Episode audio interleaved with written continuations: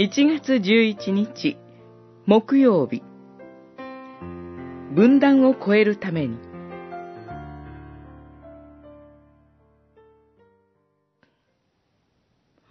主は彼らをそこから全地に散らされたので、彼らはこの町の建設をやめた。こういうわけで、この町の名はバベルと呼ばれた。主がそこで全地の言葉を混乱させ、また主がそこから彼らを全地に散らされたからである。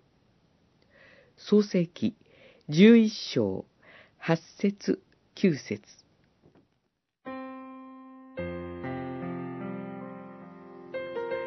互いに理解し合えないという悲しみ。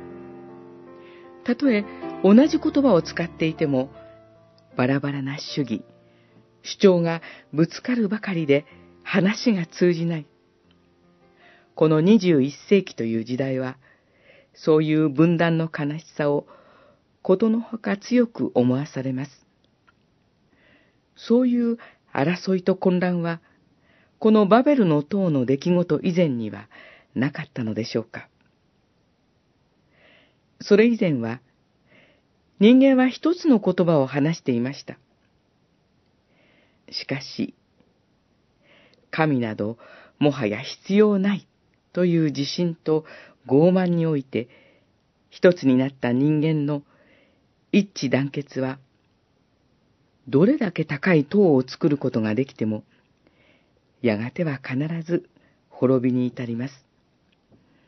高ぶった者同士は、互いに競い潰し合います。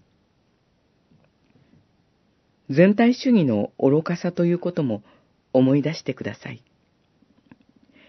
人間のあるべき一致は、神の御心における一致です。おごり高ぶったバベルの人々とは対照的に、主イエスは、へり下りの道を歩まれました。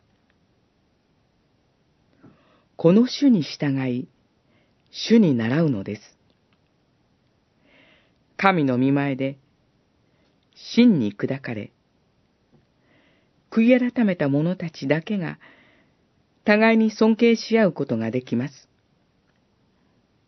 真の一致と平和は、そこからしか生まれません。